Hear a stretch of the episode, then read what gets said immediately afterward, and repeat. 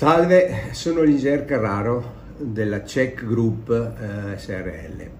Oggi eh, vorrei parlare di un argomento abbastanza attuale e che sicuramente anche nei prossimi anni eh, sarà eh, un argomento presente eh, nella nostra vita quotidiana, sperando eh, al di fuori della pandemia. Un oggetto che è stato uh, utilizzato per uh, promuovere le campagne a favore dell'ambiente, per promuovere la viabilità sostenibile, per promuovere un sacco di altri aspetti, ma che in realtà resta semplicemente un veicolo, è il monopattino. Su questo prodotto, su questo velocipede, chiamiamolo così, eh, si sono scontrate ideologie, eccetera, eccetera io vorrei portare eh, la discussione in un ambito squisitamente tecnico per evitare poi strumentalizzazioni. Il monopattino è di fatto un veicolo a motore elettrico che a differenza della bicicletta pedalata assistita ha un controllo della velocità realizzato con un acceleratore. Non esiste la pedalata, quindi non esiste come nella bicicletta un limitatore automatico, se smetto di pedalare la bicicletta si ferma,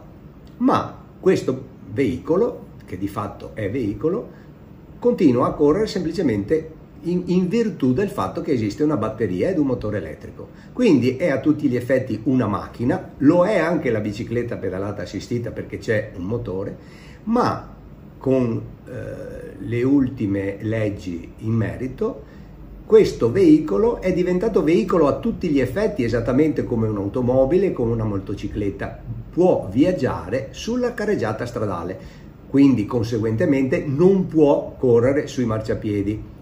Spazio che sarebbe più adeguato alla tipologia di prodotto.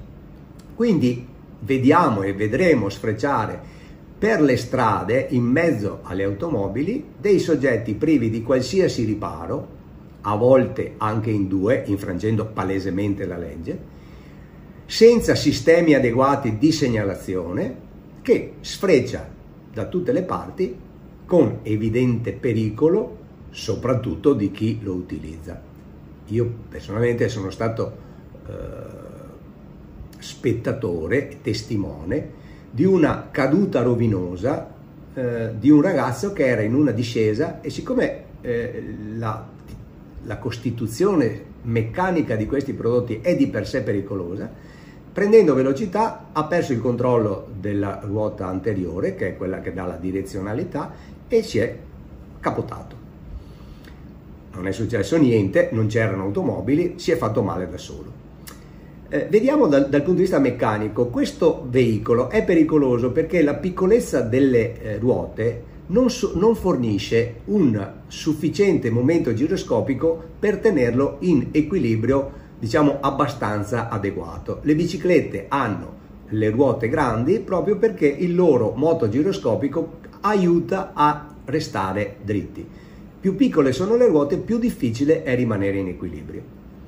Inoltre, la mancanza totale di protezioni non è obbligatorio il casco, non sono obbligatori i guanti di protezione, non, non è obbligatorio niente, lo rende estremamente pericoloso. In altri paesi che, dove pure è stato adottato, è dotato di targa, di obbligo di assicurazione, di obbligo di casco per l'utilizzo.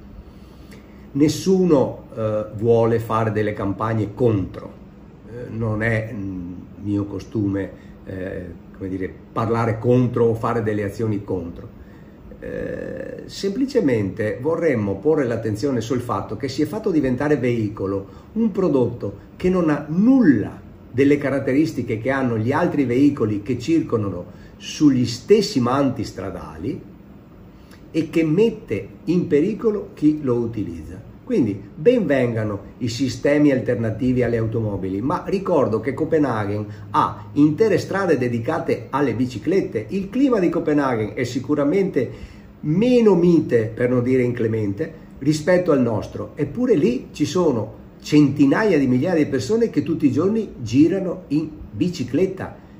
Io sono testimone del fatto che quando scatta il verde si sente il rumore di centinaia e centinaia di biciclette che par- partono contemporaneamente, che è maggiore di quello delle auto. E lì non hanno bisogno di monopattini per garantire un'aria pulita perché non si inquina con le macchine. Vanno in bicicletta. Quindi non esiste solo il monopattino per difendere l'ambiente. Diciamo che nel nostro paese, come succede per tante altre cose, il monopattino è diventato una bandiera da sventolare da una parte piuttosto che dall'altra. Fintanto che affronteremo i problemi sempre e comunque con uno spirito di parte, senza andare a indagare esattamente i pro e i contro, ci troveremo sempre con queste discrasie, cioè prodotti che sono caratterizzati in un modo e sono assolutamente tutt'altro. Vi ringrazio per l'attenzione e vi aspetto alla prossima.